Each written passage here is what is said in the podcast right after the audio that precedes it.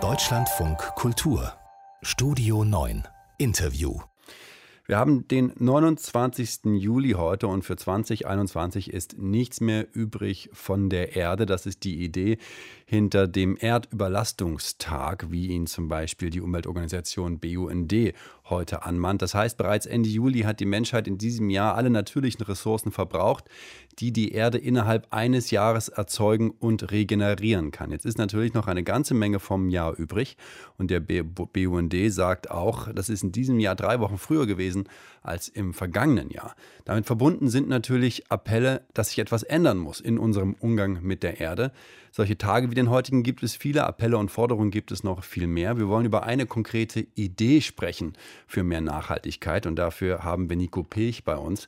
Er ist Professor an der Universität Siegen für plurale Ökonomik und einer seiner Forschungsschwerpunkte ist die Nachhaltigkeit. Schönen guten Abend.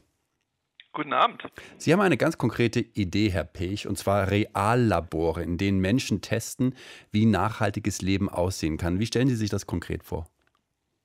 Reallabore sind im Prinzip soziale Experimentierfelder, auf denen unterschiedliche Aspekte eines nachhaltigen Lebens erprobt werden, weiterentwickelt werden und natürlich auch so in Erscheinung gebracht werden, dass der Rest der Gesellschaft davon Notizen nehmen kann und hier tatsächlich auch, man könnte sagen, Schablonen vorfindet, die danach rufen, aufgegriffen und imitiert zu werden. Da geht es um Reparatur, da geht es um die Gemeinschaftsnutzung, da geht es um die eigenständige Produktion und Herstellung von Gütern. Es geht aber auch um den Anbau von Nahrungsmitteln. Es geht auch darum, beispielsweise Initiativen wie Foodsharing oder die solidarische Landwirtschaft mit einer Infrastruktur zu versorgen, sodass die dort geretteten bzw.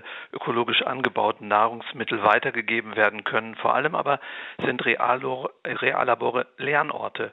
Wir haben also sehr viel Lernbedarf. Wir müssen einüben, wie es sich lebt in einer Wirtschaft ohne Wachstum, vor allem in einer Wirtschaft, die äh, nicht mehr so äh, ja, krisenanfällig, die nicht mehr so verletzlich ist. Denn wir haben im Moment zwei schwere Krisen, die uns eigentlich wie ein Mahnbrief so ins Haus schneien. Einmal natürlich die Corona-Pandemie, die gezeigt hat, dass unser Wohlstandsmodell ein Kartenhaus ist und dann jetzt die schreckliche Flutkatastrophe, die nochmal zeigt, dass wir die vorherigen Mahnbriefe äh, aus der Richtung des Klimawandels offenbar nicht ernst genommen haben. Hm, wir hatten, hat, heute hatten, hatten, das ist das Wort, wir hatten heute Morgen ähm, Ernst Paul Dörfler bei uns im Programm. Das ist ein Autor und Umweltschützer und der lebt weitgehend selbstversorgend auf dem Land in Sachsen-Anhalt. Er hat uns sein Modell folgendermaßen beschrieben. Hören Sie mal rein.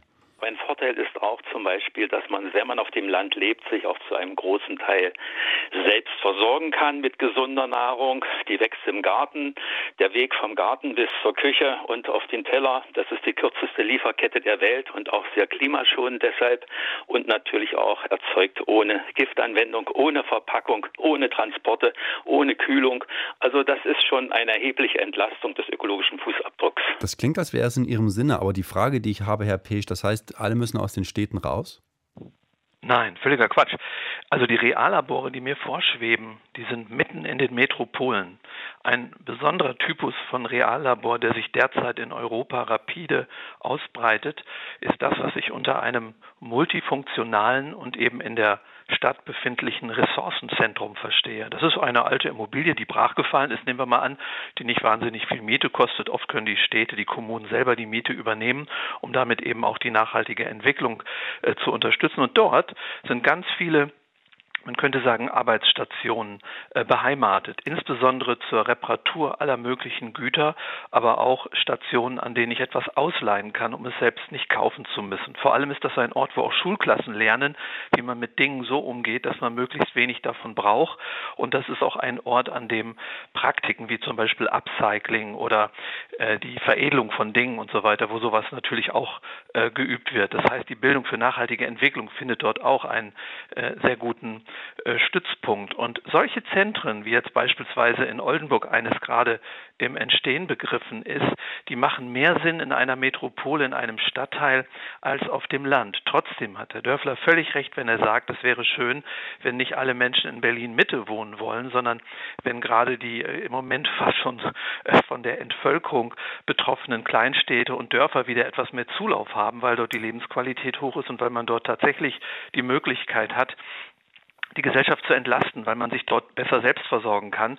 Und dann brauchen wir nicht mehr so viel Industrie und nicht mehr so viel globale Versorgung, auch nicht in der Nahrung. Aber wie verhindern Sie, dass bei diesen Reallaboren nur Menschen mitmachen, die sich eh schon als Klimaschützer oder als Idealisten begreifen?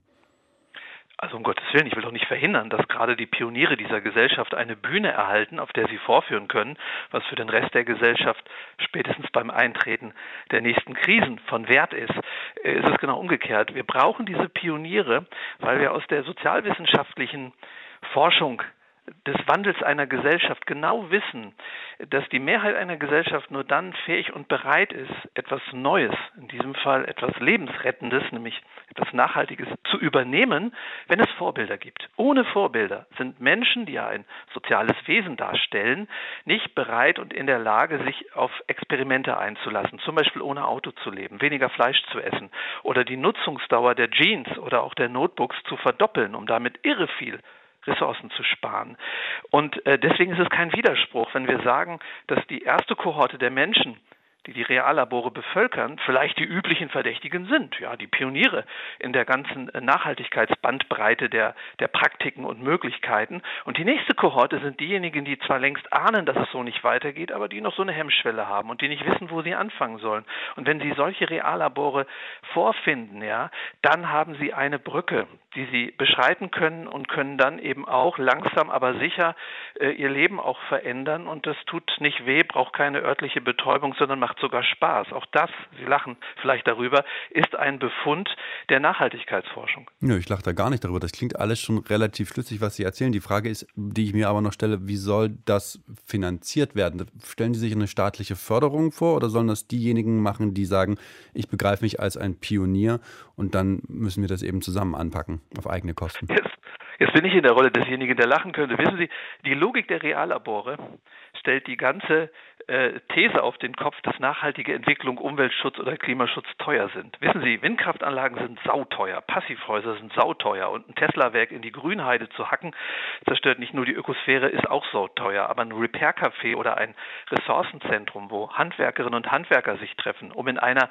alten Immobilie, die nicht mal extra gebaut werden musste, über handwerkliche, über körperliche, äh, über praktische Leistungen, ja, äh, Güter retten, Güter selbst erzeugen, das kostet nicht viel Geld. Geld. Hier in Oldenburg haben wir also mit ganz minimaler Förderung die Möglichkeit erhalten, eben eine brachgefallene, sogar super in Schuss befindliche Immobilie umzunutzen, also ein Stockwerk. Auch die anderen Reallabore, die ich kenne, haben die Eigenschaft, dass sie gerade Geld sparen, dass sie gerade aus den vorhandenen Ressourcen, die sowieso da sind, etwas entstehen lassen, äh, was dann als Basis für neue, nachhaltige und auch globalisierungsfähige Lebensstile taugt.